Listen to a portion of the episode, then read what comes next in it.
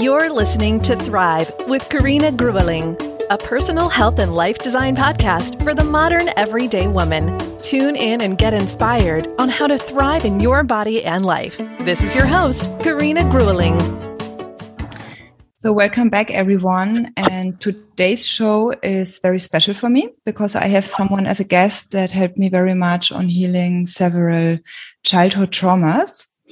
And I'm also going to share a little bit with you some, some more personal information about my, my upbringing, about my life in the hope that you can better understand how the work of Puja, um, yeah, can, can maybe even help you in overcoming um, certain experiences and traumas that you had in your childhood.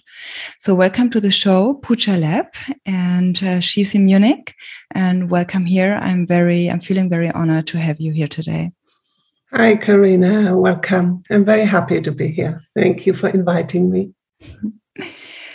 Yes, so for for some of you, uh, for some of my friends, of course, they know um, a little bit more about um, about my upbringing and um, about what I experienced in my childhood. But generally, I'm not, um, yeah, not uh, talking so much about it.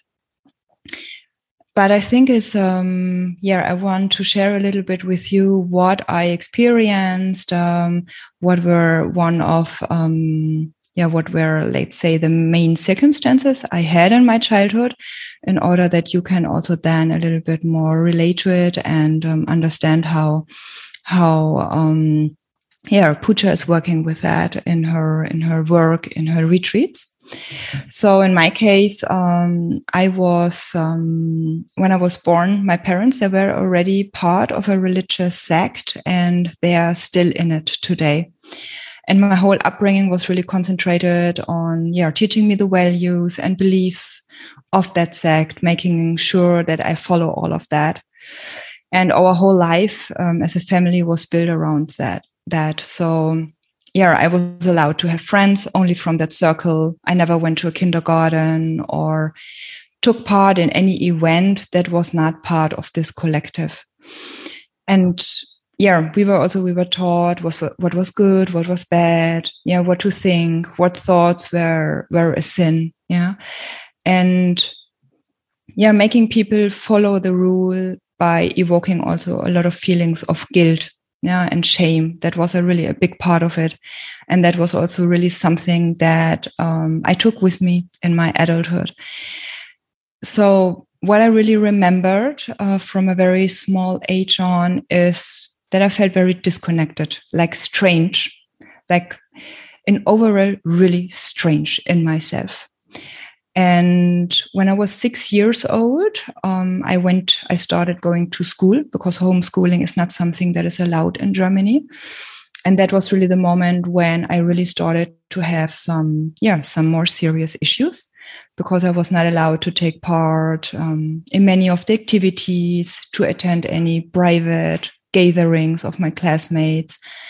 I even had to explain in front of my classmates, yeah, what I'm believing um, and why I'm staying away from from all of these activities. And that was pretty pretty tough as a child, because for me it was also super confusing why so many of their acts and activities were forbid- forbidden for me. Yeah? And I was, yeah, often excluded, an outsider. I was being bullied, yeah, because um, everyone knew about my situation. Yeah, I grew up in a small town. Everyone knew that my whole family we were part of that collective. So that was kind of the framework I was growing up.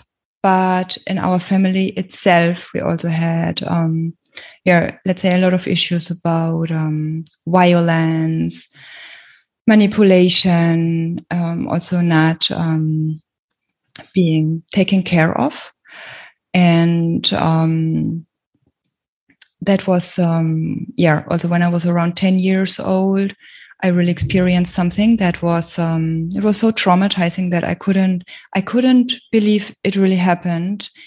And i also was not sure it really happened. Like it was really like for the next seven years i was always asking myself if i just made it up in my mind. But when i was 17 um, the same thing happened again and then i i knew that it was not just something that um, that I just made up. So when that happened at the same time, um, my friend with whom I was hanging out every single day since I was, I think, five or six years, she moved away. And she was kind of like I was hanging out at her um, at her place all the time. She was also growing up in a pretty healthy family, so it was good for me to be there. And when she went, or when she left, it, it really left a big void in my life. And um, yeah, that I also couldn't really fill up after she left. And then two years later, when I was around 12, um, someone tried um, to rape me. That person didn't succeed. I was super lucky to, to get out of that without, um, yeah, without being raped. But from that moment onwards, I was really super, super fucking scared that someone would try it again, would succeed. And this was really a fear that I was carrying around with me um, until I met Puja. It was really like when I was walking on the streets, when it was dark, I was looking around for shadows. Um, I never took an elevator where there was just a man in there. Like it was um, when I when I when I went uh, when I left my parents' house and I was living alone. Like the first thing I did when I got home was checking my apartment everywhere um, if there is not someone in there. So anxiety, fear, um, the feeling of um, yeah, not being worthy. That was really something that I carried with me in my adulthood, and also my parents like it doesn't like when I graduated um, or any event that is let's say super important when you grow up, they were just not there. And also later when I moved away, they were yeah, they were hardly ever visiting. When my bo- my daughter was born, like they were not there. It was just not. Um, they were just not present in my life, and yeah, I I left my home when I was my parents' house when I was eighteen, and then yeah, in the next twenty years that followed, I I lived in more than ten cities in six countries and this was really because I felt so, um, yeah, I didn't feel rooted at all. And I was really searching, searching for community, searching to belong somewhere. And it didn't, matter where I was living. Like it's for me pretty easy to kind of um, settle in in a place. I'm, I, think I also got a bit used to it, but um, I never could fill that void and before I joined, um, or before I started with Puja's work, there was also like I did a lot of things, a lot of work, like with psychologists, with shamanic work, um, breath work, working with the chakras, yoga, meditation, and all of that helped me. All of that kind of helped me at one point. Let's say I developed um, a routine, a daily routine, and um, also very healthy habits that helped me kind of to to feel better, to um, also to um, to overcome many physical problems that I had, also to calm my mind, to calm my emotions. But it always, I could really feel that there was still I never got so deep that I kind of like, let's say I was able to control it and to better deal with all the things. But it never kind of went away. Yeah. So there were still times, um, whatever, like uh, I opened the newspapers or I watched a film. Yeah. I saw violence happening. Um, or someone being um, raped, and this kind of just it brought all the traumas back. And then for days on, it was messing around with me. So it kind of, um, all the work I did uh, uh, up to that point, it helped me, yeah, to, um, to, to, to control the things. And so that it, for example, not ended anymore in a panic attack, but it never, I could really feel it was still, it was always still part of me. Yeah. And um, I could even hardly talk about the things. It was too tough for me. And part of me was always feeling kind of a little bit dead. Yeah, I, I, I, remembered after the retreat, I said, this dead part is not there anymore. It kind of, um, it was, yeah, like a dark, very dark energy, dark force that was pulling me down. And it came also uncontrolled. Sometimes came, some, sometimes went away. So, um, at one point, I realized that as long as I haven't kind of healed the first experience I made in in my life, yeah, with uh, with my first relationships with my parents, with my brothers, um, I I will still continue also to um, to attract people in my life that I don't want to have in my life, um, because it was really sometimes I was really after all the work I had done, I was still attracting people in my life that were, that were remembering me of my father, of my mother. I was still having the same issues like I had with them, and that was really uh, one thing. And also I I felt always this um, I could see with people who grew who grew up let's say like many of us grew up let's say in difficult families or in very unhealthy families but some people really they grow up in let's say pretty healthy families. This also exists.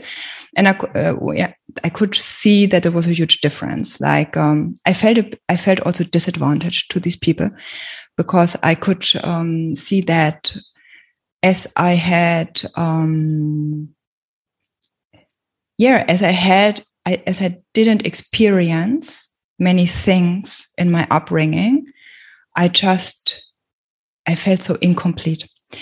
And then one day, someone uh, walked into my practice in, in Paris, and she was one of my clients uh, for for a couple of um, for a longer time already, and she was suffering of very yeah, of very um, severe physical things. Yeah.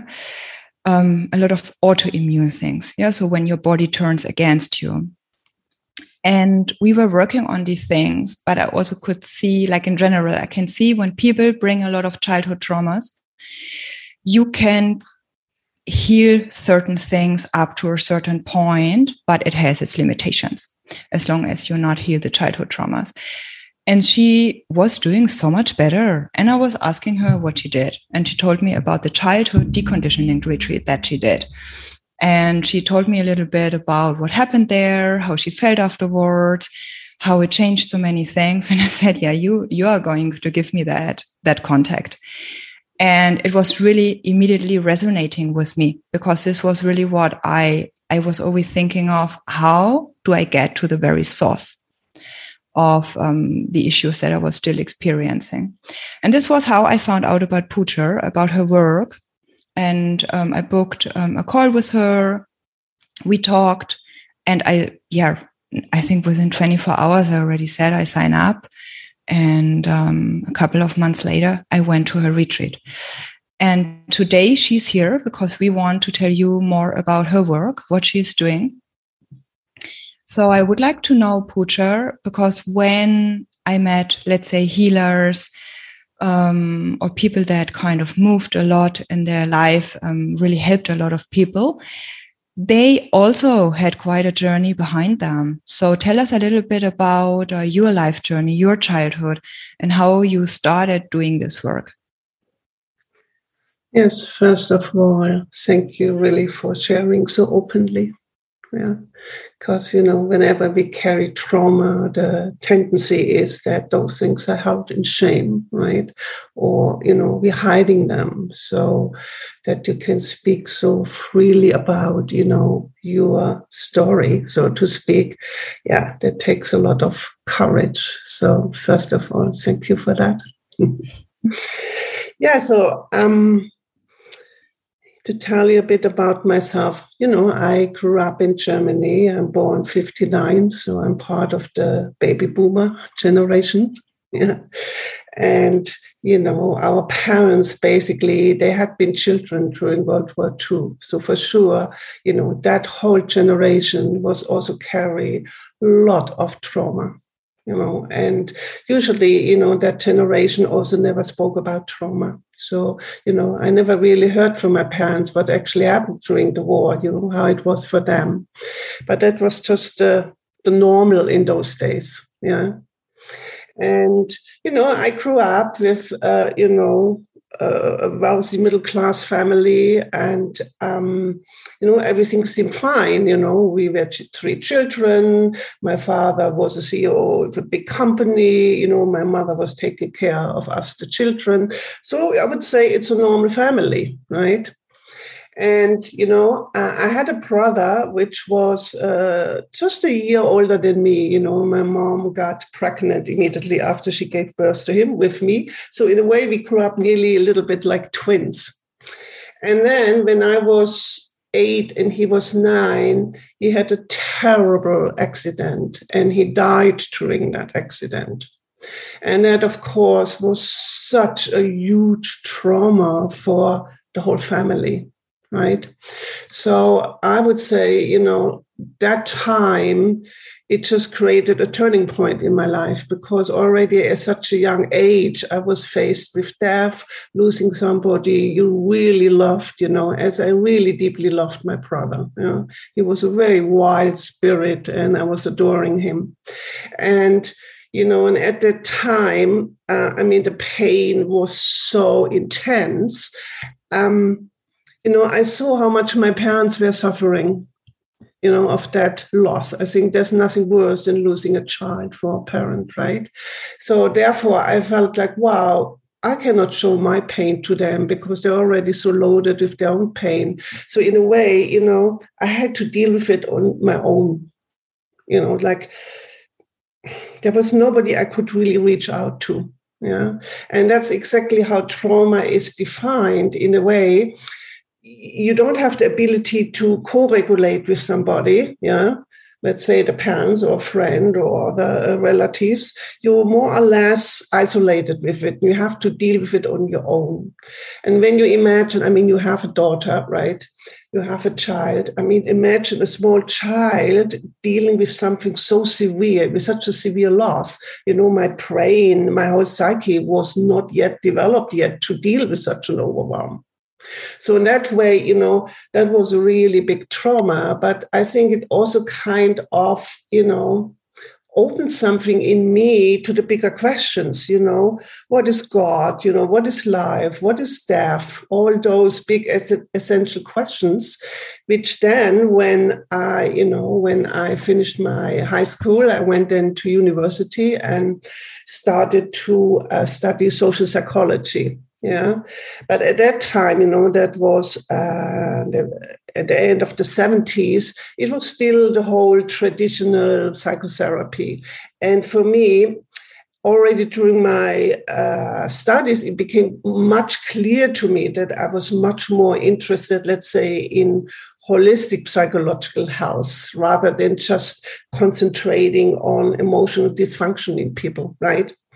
So therefore during my studies already, I felt so much more drawn to the concept of the humanistic psychology, you know, which uh, is a very different approach as it claims that a human being can develop really true potential and experience life from a place of happiness, of wholeness, of creativity and fulfillment. Yeah. And um, so the, and that movement actually started in the in the 60s i think beginning of the 60s in america yeah. It was called the human potential movement. And it was something like a counter you could say rebellion against mainstream psychology and also organized religion yeah so that was then also the time when I started to do my first workshops as a participant.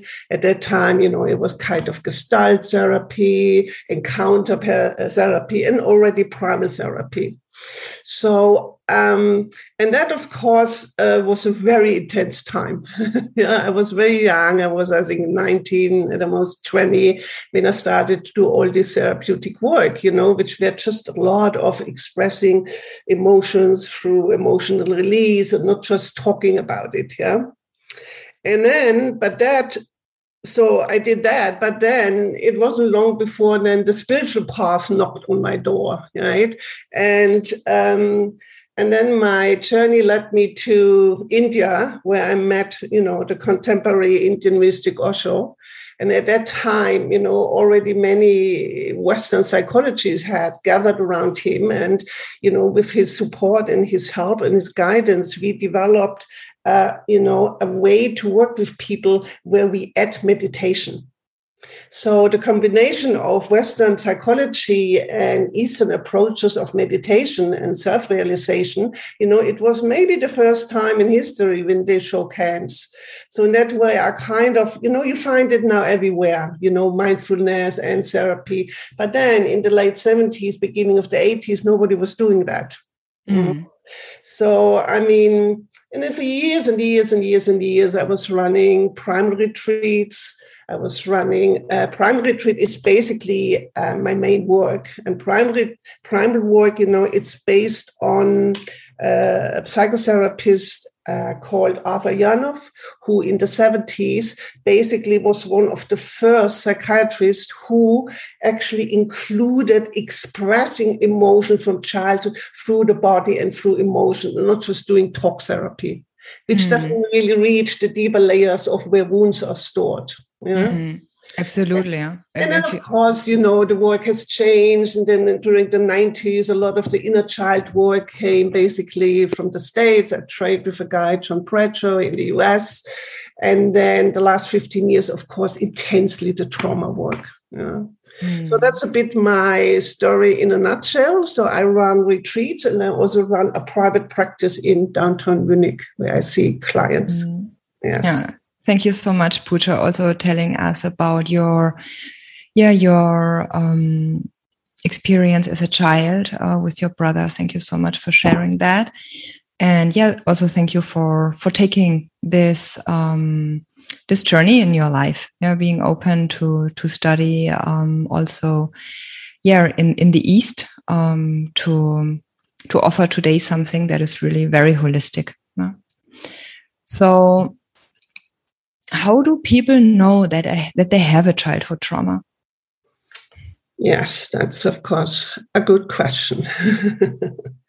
you know, um, it's different in each person. Uh, maybe first, you know, usually when we hear that word trauma, what what then comes to mind is you know let's say living in a in a disaster zone in a war zone incest rape terrible accidents these are all traumas of course yeah and we uh, label them as the big trauma However, neuroscience has shown now that we all seem to suffer from trauma during our lives. Yeah. And um, a lot of what happened during our childhood, you know, and you shared so openly about it, you know, has not been identified as trauma at all at that time. Yeah. So all those things which happen in childhood, let's say a neglect of a child, yeah, or let's say there was a lot of fighting going on in the family, or the parents got divorced, or you grow up with an emotional absent father. Maybe they took care in the most beautiful way on a practical level, but emotionally they were just very distant. Or maybe you had a mother you who felt depressed, yeah, or you know what i share the death of a close one. And it could be even your pet you know you loved so deeply. And you know or you have been shamed let's say around sexuality or maybe you had been made fun of or the family was in let's say financial stress yeah? All that basically creates a deep trauma in the mind of the developing child. So in a way i don't think even with the best parents you know? Um, you can't be an adult alive today who hasn't experienced some kind of emotional pain from the from the past yeah? Even with the best parents and their best intentions yeah and we're not saying the parents are bad but what we're saying mm. is you know they probably have been so loaded by their own past and they carry so many unprocessed emotions from their mm. own past and that created a shadow part in them you know everything mm. what had been pushed into their own unconscious mind mm. and from that place you know we get affected as children mm. i mean children they feel everything everything feel everything you know absolutely clear you know basically i would say you know how it shows as an uh, adult is let's say whenever you're not in a optimal state, let's say mentally, physically, emotionally, also spiritually, there must be some unprocessed emotional trauma underneath. Yeah. And, you know, you already mentioned a few things. Developing a hypervigilance, you know, that means you never feel safe. Mm. Trauma has a lot to do with you lost safety. Mm you don't feel safe and you feel overwhelmed by what is happening and therefore very helpless you know so whenever we feel we always have to kind of screen the scene where does the next danger come from right mm-hmm. or you suffer of anxiety attacks or depression or you can't really move forward in your life or you're always procrastinating or you have a lot uh, a sense of being resentful towards people or towards life you know mm. or you have a very low self-esteem or you know you cannot reach your goals panic attacks you know sleeping disorders on a physical level it can show a lot of headaches you know heart diseases high blood pressure you know or a sense of not being able to trust life and people these are mm. all signs of trauma so to speak Mm. You know, when you don't go with the flow of life. And yeah, that what you mentioned, um, this is super, super important, I think, for our listeners to understand that your body, your mind, your emotions, all of that is interconnected. So yes. this means um, because uh, I had so so many physical problems, so many, and I could really sometimes feel when the trauma was popping up, it was just messing around with my physical health, with my energy. Sometimes I was just super low in energy. I couldn't explain why, but it was really like it was consuming me from the inside. So, um, yeah, when we want also to to to work on certain or when we want to heal certain diseases autoimmune disorders, we really have to look what hasn't been digested, what hasn't been healed from our childhood. Yeah, it, oh, normally, my experience, you can also say yours, but it starts somewhere in the childhood because this also then it starts there and then you just attract the same or similar kind of situations over and over again until you clear that what happened in the early years yes very very very, very true you know. I always say the childhood, it sets something like your emotional DNA, so to speak. Mm. Yeah?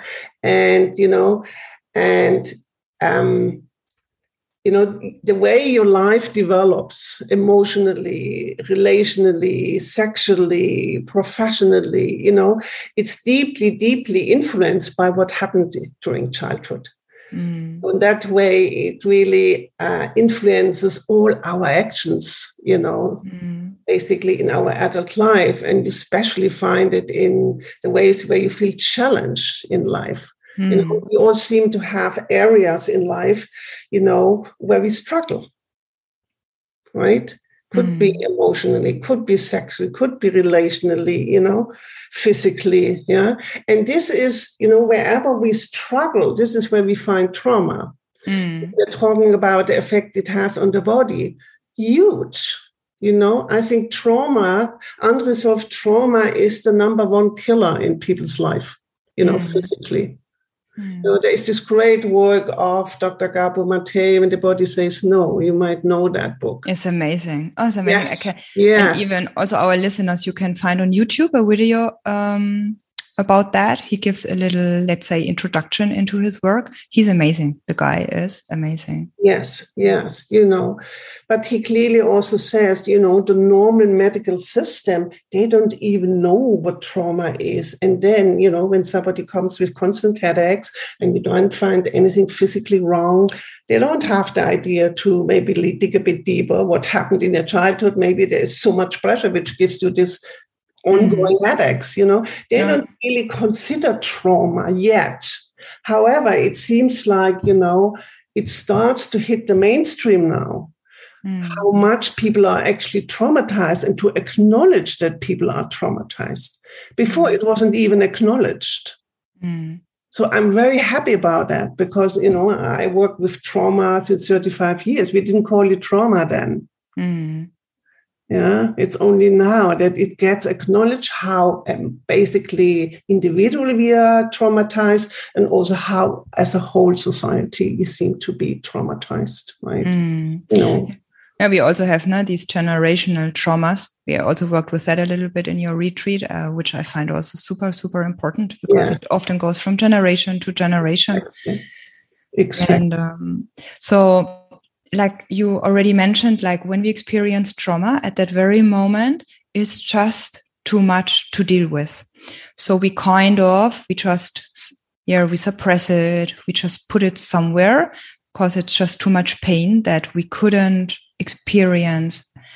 We wouldn't be able to experience at that very moment. So what happens in the brain when trauma is happening? Basically you know to put it very simply i'm not a neuroscientist and but what happens in the brain is you know when you activate it with something which is emotionally or physically just overwhelming your whole system switches to the fight flight mode. Hmm. yeah? This is fight flight or freeze mode. Yeah? Mm-hmm. so there is something like an alarm in your brain. This is not safe here yeah. Mm-hmm. And usually it's triggered in our feeling brain, and the stump brain is part of that, and especially the amygdala, you know, mm-hmm. which is the kind of fire alarm in our brain, you know. And then the body, of course, basically releases all these stress hormones in order to be ready to face danger. Yeah. So in a moment of trauma, you basically flooded with all those stress hormones, cortisol, adrenaline, yeah, to mm. make you fight, basically. Yeah. Mm. And then uh, what happens, you know, when we were not able to uh, uh, digest trauma as a child, those uh, processes in the brain, they continue that means at some point, your whole amygdala seems to be always flooded with stress hormones, even when there is no obvious danger. Let's put it mm. like this. Mm.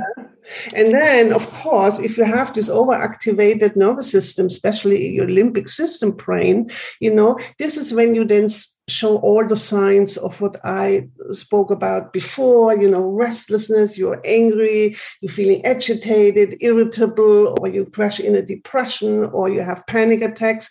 That means, you know, your limbic system, your feeling brain, amygdala is part of this, is overactivated the whole time. And your mm-hmm. nervous system can't regulate anymore into, you know, basis switching back in the parasympathetic mode, which means yes. relaxation, I'm not in danger. Yeah. Mm. So in a way, um, you know, our nervous system has this amazing ability to to regulate stress.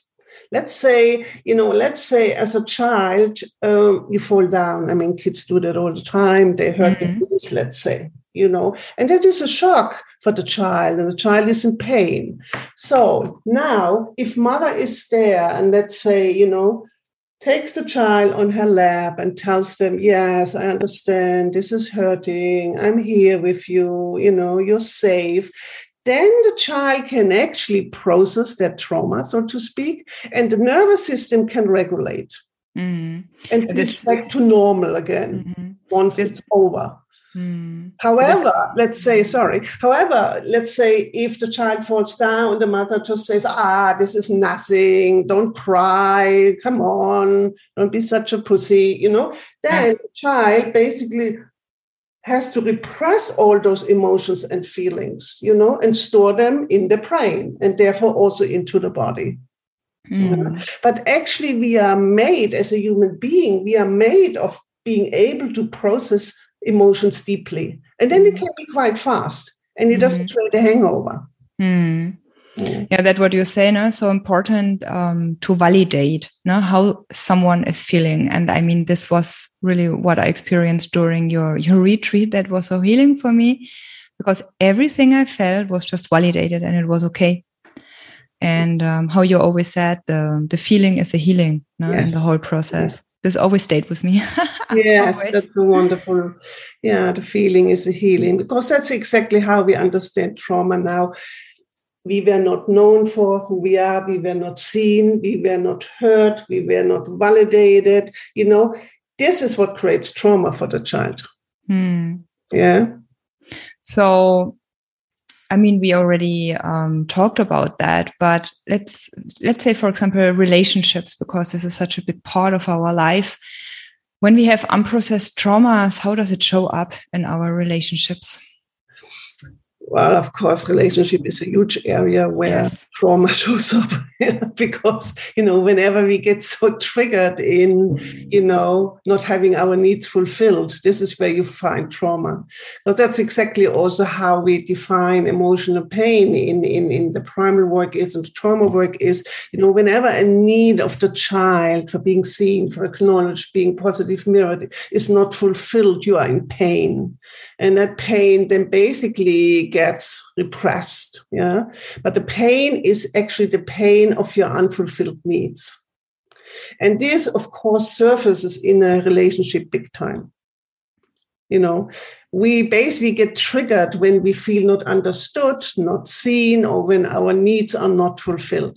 And then boom that's where you find the hurt child. Mm, and then it's, it's like just the old things get reactivated.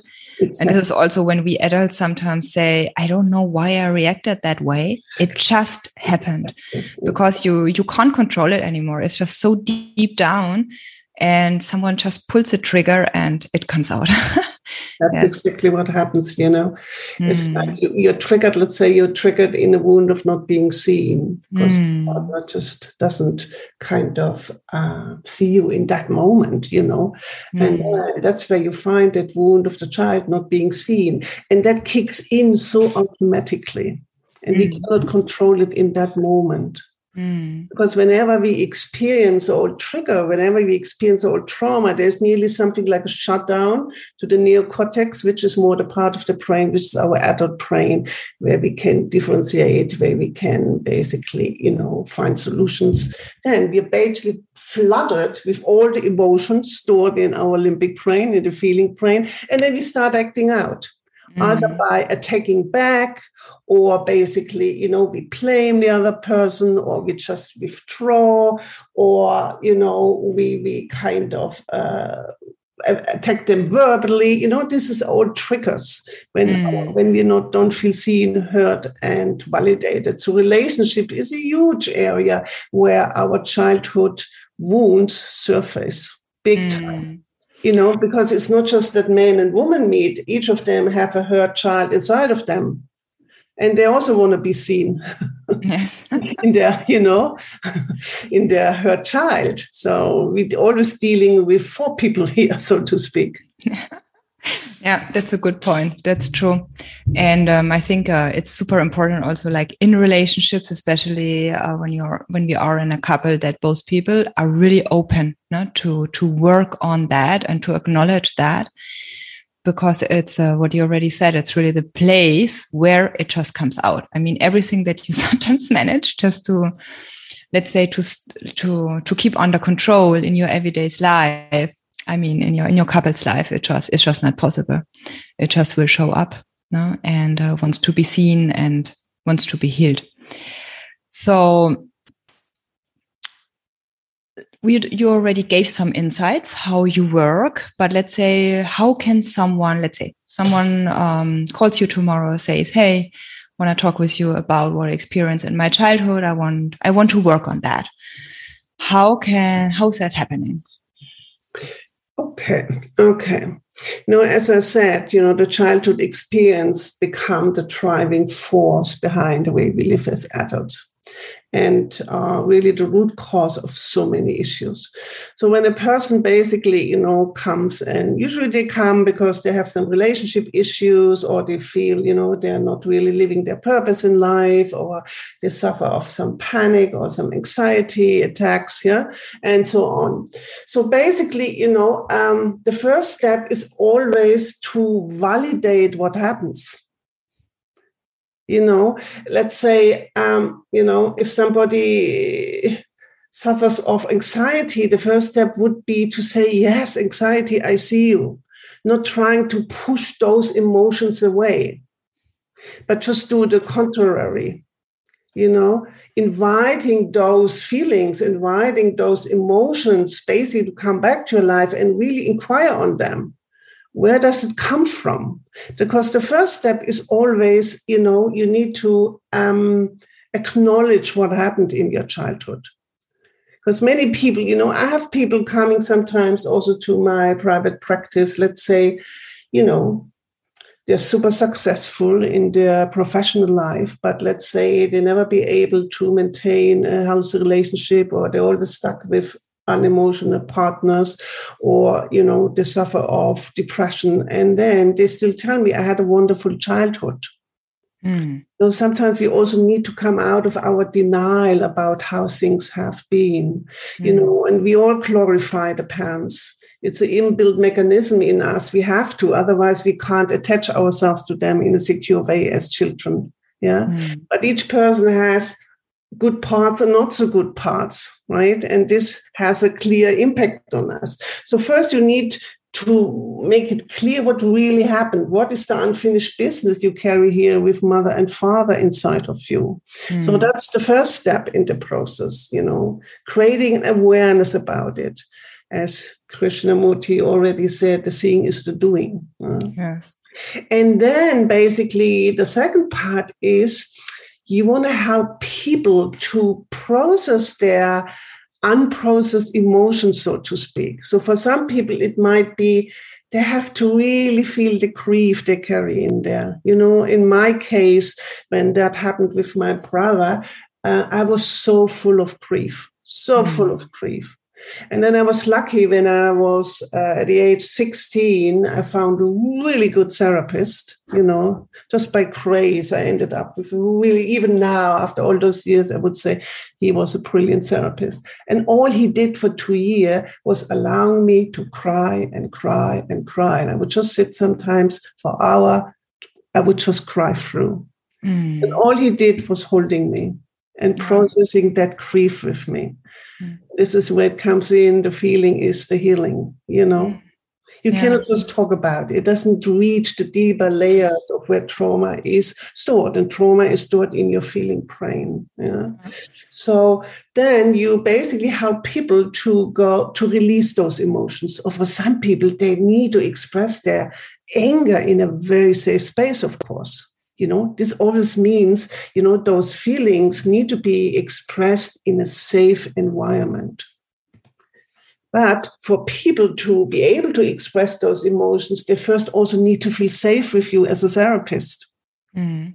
so if they don't feel safe with you they will not open up. This is very simple. People mm. can't feel when they don't feel safe. So you work on safety you work on understanding what happened then you guide them through a process through releasing those emotions. And the good thing is, you know, as I said before, we as human beings, we are built of processing emotions because sometimes people say, oh my God, if I open up to my pain, I will never stop crying, for example. No, you will mm-hmm. stop. Mm. It's the body's ability to process emotions. And whenever we deeply, deeply process emotion, it creates a completion inside of us and it brings us so much more in a state of you know resting inside feeling connected with ourselves feeling connected with what surrounds you yeah so we need to process all those unprocessed feelings that's what i'm saying and there is unfortunately first of all there's no way around you know it's a lot of spiritual bypassing in communities sometimes you know we are just in the love light and we deny mm-hmm. all the dark feelings yeah mm-hmm. so this work is basically zero spiritual bypassing yes that's you know? true yeah it's, it's showing about, yourself you know, there is no hiding there is no hiding in what you need to feel but mm. it's always done you know in a super space a super safe space and with lots of support for people Mm. And then from that place, you know, after people are really processing their emotions, which is also a, you know, a process of letting go, you then basically can also much more connect with this adult energy you are today, you know, which is then more related to a neocortex part of the brain, where you can make change in your life, where you can empower your life, where you can make good decisions in your life. Yeah. So it's a beautiful um, work, actually. You know, I feel so passionate about, as I have doing it for 35 years. Yeah.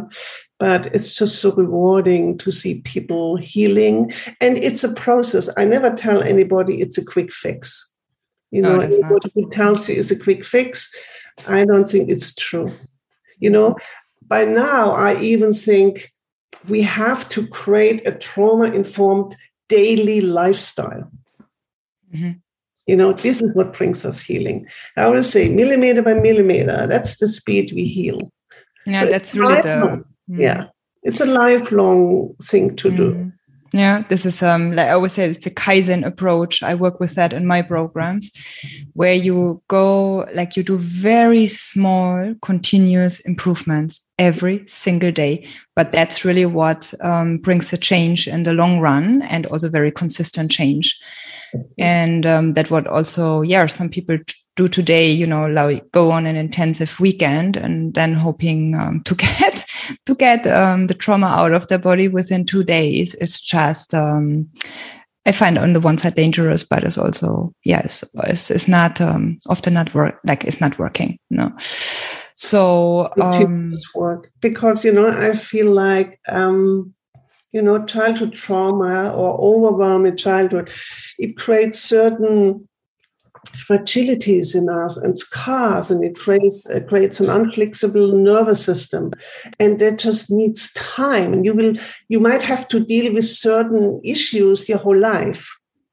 Yeah, but you then more you develop at the same time so much more resiliency that you handle those challenging times in your life or moments. Yeah, yeah and also they get really, for example, let's say the the self worth um, is something I'm still working on that yeah but it has a completely different level than it had before. So um, it's also with everything that we process um, kind of you have different layers and you have um, different levels and it just becomes lighter with with time. And um, and also once you make that experience that um, when you just go through the feeling and then you feel so much better afterwards it kind of a, you also want to go there. Yeah, you want to do the work because you know what will happen later, and um, that what yeah today I think many people they they have they're so scared of going uh, to that place and processing that. So they they think it's easier to handle just to leave it all closed up um, but which is yeah not the case because um, then you you you take you do decisions you take decisions you say things to people you act in ways that you really really deeply re regret later because uh, you didn't process what happened um, earlier in your life. So I remember when we when I came to the retreat, um, like I want to to talk with you a little bit about the mindset that people need to bring if they really want to see something changing for the better in their life. And I think the first day, I think we you talked a little bit about being all in. Yeah, so giving it all when when we are doing the work.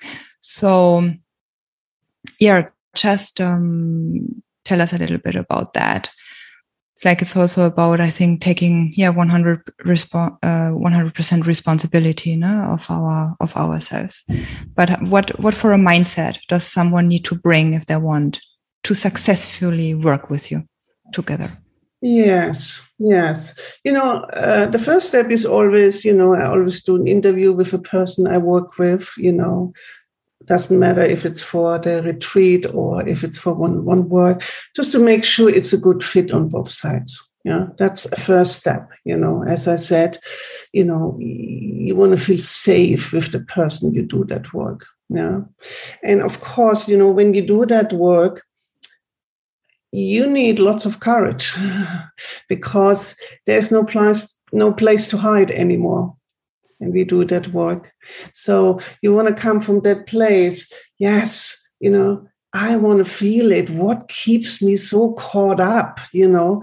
And you want to have a certain passion saying, okay, this time I'm going to feel it. I'm not going to run away. I'm done with all my kind of survival strategies, which anyway never work. Yeah. So you want to arrive in a place where you say, okay, I want to have a deeper look why I do things the way I do. You know, why can't I trust people? Why is it I always seem like, uh, you know, I'm not going for what I really really want. Yeah. So in a way, you also want to be a bit fed up with your own behavior here, you know, and your whole own, own limitations you have. And, um, you know, and you need to bring a kind of willingness to feel and explore and go deep. Yeah. That's for sure what you need because, um, as I said, when we do this work, you don't want to just stay stuck in hiding. Then why do it in the first place? Mm. Yeah, you need to be committed to to the work because you know it is challenging to do this work. Mm. You know, it's yeah. like, uh, um, and it's a long road towards healing. I always say.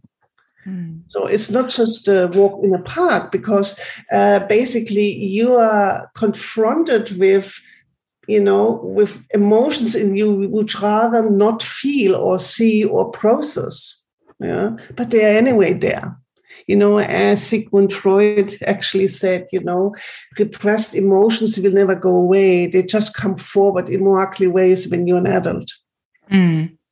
Yeah. yeah. They get a different different face. Mm. Yes. Mm. So basically, people who are committed to change, who really mm. want to basically dive deep. Yeah. Mm. That's the people I would say, you know, I'm happy to work with. Yeah. Mm. And of course, also to bring, you know, also a responsibility. It's not that you can come, you know, to the therapist and then just expect, oh, well, you do the work on me. No, you know, you also have to work in the sense of you get uh, assignments in between sessions, you know, mm. so uh, in a process. And healing is possible. You know, I always say the good news is it is possible. The bad news is it takes time. Just simple. Yeah, it takes time and yes. really to, um, continuous effort to do it. And not to give up on yourself. That's mm-hmm. what I say is one of the most important. Mm-hmm. Never ever give up on yourself. Mm. Yeah, this was a for me. It was a very like a very wonderful experience during the retreat because at first it was the first time that I shared everything about me. I remember like um, in the end, you you we did kind of an exercise where everyone like not sure if I if I'm allowed to to share it, but it was about it. let's put it in a different way. Um, you were asking if there are any secrets left, and I remember I was telling in the group I was in, I said I have nothing left. Like I, I just put it all out there, and it was it was so good. Like it was the first time first um, that I opened up, uh, that I shared so many things. Like there were things I never told one single person, mm-hmm. and then being held by the community, yeah, being completely safe. And th- the very good experience was also that I felt I felt very loved by everyone. Mm. And that was a very good experience because before that I oh, I always thought if anyone would see how broken I am on the inside, like people would just um, think, oh my God, like with her, we don't want to have anything to do. That was just my conviction I had, wherever it came from is another story. But, um, and that was so, it was very healing for me to, to share. Um, we all, um, like we all showed our, shown our raw side. Yeah. Like completely raw like uh, how we are, what we feel, what we experience. Yeah. So, um, there was no makeup left. Mm-hmm. And, and also to, this was so powerful to do it in a community because it also gave you the strength to go further and further and further. And, um, yeah, all these, all these different, um, components, um, yeah, are super, super, super important, super, um, healing. And, um, yeah, thank you so much, Puja, that, um, you are doing the work you do and also with the team that you are doing it uh, during the retreats. Um, yeah, I am. Um, I'm very grateful that I came across you. Thank you, Carina. Yeah, you said something very important. You know, what I also deeply, deeply believe in is, you know, we got hurt within community. You know, every family is a community, so to speak. And therefore, we also heal best in community.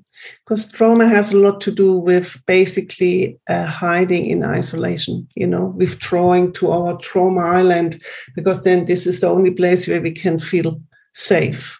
but then opening up and allowing people to see you in the unedited version, you know, in the areas where you struggle, can something, it's so healing, you know, because then what you also do is you heal yourself. And at the same time, you give people something like a permission slip to do the same. Mm-hmm. And often people tell you, my God, you know, I shared things about myself.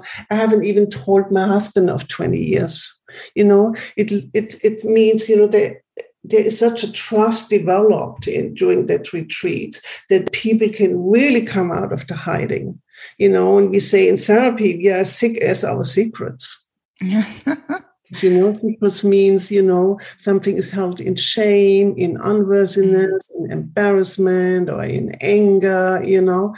And, you know, when we keep pushing it into our unconscious mind, it just affects our life from that place. And what, you know, the wound is where the light comes in, says Rumi, you know, mm. Russian poet. No, the shadow work no, that we that we did also during the retreat. Exactly. And that was really also that what I said at the beginning, because I always like after all the work I had already done, I still always had the feeling there's a part of me is still kind of dead. It's not alive, it's not flowing. Mm-hmm. And um and when we did all the work and after the retreat i continued um, um, doing all the tools that you that you gave to us i continued uh, using them i still use some of them today um, it really helped to yeah kind of to bring more light into everything much more light. And when they're and i mean the shadow is always important. Um, we always need some shadow because if there's no shadow there's no light. But kind of to yeah to make it lighter and uh, to bring yeah uh, to to make it flow. That's um that's uh was uh was really good so i mean you already shared some people that you that you um that were your teachers but is there maybe one teacher that you would say had that you would say was one of the most important teachers um, on your journey? And what did you learn from that teacher? Um, i can't actually single it out into mm. one uh, yes teacher because i you know i was fortunate enough to work with amazing therapists you know mm. like uh, you know as i said um, you know, Arthur Janov, who was the founder of Primal Therapy, is the first one who allowed people to express emotions during his work. Yeah, mm-hmm. has a, had a big, big impact, you know, on psychology during the 70s and 80s. So the work is still rooted in a way, you know, in that work. And then, of course, uh, being around uh, Osho, teaching, you know, how to meditate, mm. live a life, a meditative life and then, you know, who had a major, a, a big game changer was John Bradshaw. Mm-hmm. He is not alive anymore. You know, he basically during the 90s, I then went to the US and studied with him. And he basically uh, was the big um, person who brought the whole inner child world into therapy. Yeah. So that also was huge for me, the impact it had on me. Yeah. That there's always a wounded child in us and an adult self. Yeah. And um, and then of course the last 15 years, uh, the trauma work. Big change. So, you know, I I must say as I said, I cannot basically single out one person. Mm. All those um, teachers and all those uh, teachings had been an immense uh, influence in my work.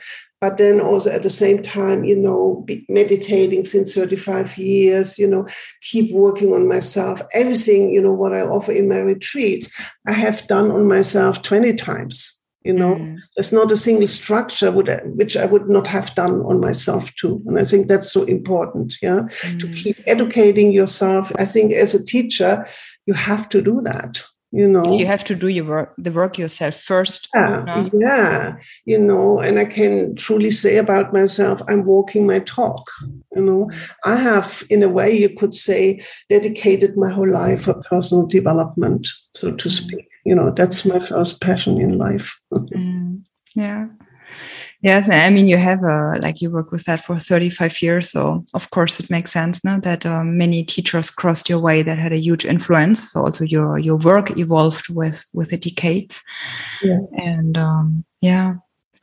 Yes. Wow, that was so at nice. The bottom, you know, at the bottom, the biggest message is always, you know, love, loving yourself. Mm. So you know, mm. The biggest teacher in life. You know. Yes yeah that's um this was really something that i understood in depth yeah. after retreat like before yeah you hear that all the time in yoga lessons you know love your love yourself first like all this talk you know about like like it would be something super easy no? like um but sometimes it's just um yeah you have to process first some of the stuff. And then yeah you you really get much more soft with yourself compassionate with yourself respecting yourself. And then like all of that also helps then to love another person um the way they are yeah not um and yeah and one thing that i also wanted to point out is um this like when you when you also start your to to heal your childhood traumas like this neediness that many of us have yeah needing love needing attention needing money needing status these are all things that um yeah also improve because you you kind of um, all the needs that you had and that were not fulfilled when you were young um, that you then want, of course, to to fulfill when you are older. Um, once you do that work, is also this neediness. Um, just um, like was my experience in my case. Like um, I was not needing to do certain things in order to get certain things out of that. Mm-hmm. Um, because I, uh, yeah, it was just like the cup was filled up, so it didn't have like I didn't need to to look on the outside anymore to to fill it up. Yeah, yeah, yes, that's a big freedom, you know. As we all seem to walk around with "Please love me," that's the mm. thing, you know. We all seem to have deep down there, you know, and part mm. of the healing journey is, you know from that adult place to find healthy situations where you can fulfill your needs in a good way and in a mm. safe way, right? But mm. it seems like we all have a needy part in us and often you know mm. judging ourselves for it we feel ashamed about it but again i think if we are upfront with it, you know, that we have, that we are needy at times, you know, we can deal with it. I find it much more difficult people who try to hide their need. This is sometimes unbearable to be around. You know, you feel like all the time they want something, want something, but they're not clear about and put it out, you know. Then I rather mm-hmm. have people who just put it on the table and then we can deal with it, right? Mm-hmm. Yeah. Yeah. Yeah. This, you no, being honest, no, this yeah. uh, being honest and authentic and this is something, yeah, I mean, in the culture we are in, it is not something that is often done. No? Yeah. And, um, but yeah, this was also the experience during the retreat and also afterwards. Then when you are like authentic, raw, you just uh, put it on the table, it really connects you so deeply with other people. Exactly. So deeply. And when I was younger, I had really the conviction oh my god if i would say that if i would put that out there people just wouldn't wouldn't like me they would say oh my god what's going on with her you know yes. but it's really the opposite yeah. you basically open up to your own humanity and then mm. this is what happens right? mm. and the truth is you know at the bottom people love each other you know, this is mm. always the amazing thing, you know, during the retreats, once we kind of let go of all our defense mechanism, you know, being so protective about ourselves and we open up and connect with people, then everybody becomes beautiful, you know, and people love each other. Mm. That's at the end of the day, this is where it goes to. You know, it's not true that people hate each other, you know, want to kill each other. You know, this mm. is all trauma Mm. You know, in a healed human being, you know, we love each other. Mm. Yeah, we don't want to separate from other people no, anymore. No, no. Mm. we're also not built for that to exist in a vacuum. Mm. mm. We need each other. We need each other also. That's what I want to say. yes you can't do it alone yes no community is uh, community is uh, really so so important so so so important. I mean we could talk hours about this right? This is yes. such a fantastic subject and we both are passionate about it so but I yes. we have to uh, consider yes. the timing. Yes. Yes. So we uh yeah we are at the end of our session and um yeah thank you so much Puja for your time today. And i hope uh, many of our listeners will better understand yeah. What are childhood traumas? How can you process them? What's a journey that you need to take um, if you if you want to yeah to you to heal them to process them? And um, I will also in the show notes, I will put uh, website. Um, I also asked you, Puja, to send me uh, your next upcoming retreat. So I will put the information in the show notes and then don't hesitate yeah, to get in touch with Puja and um, to um, yeah if you if you feel like yeah i want to take a look at that work um, you just get in touch with her yeah so thank you so much Puja Thank you. Thank you. That was really good to talk to you. As I said, I could speak for hours. yes, but we okay. Maybe maybe we'll have one day a second a second uh, show yes, about something more specific. Let's, see. okay. Bye bye, Puja. Thank, Thank you so you, much. Thank care. you. Thank you. Thanks for joining in today. To learn more about the Thrive podcast or to get involved in Carina's growing community and online courses, visit karinagrueling.com. Remain committed to intentional choices that help you grow and thrive in your body and life because you're worth it.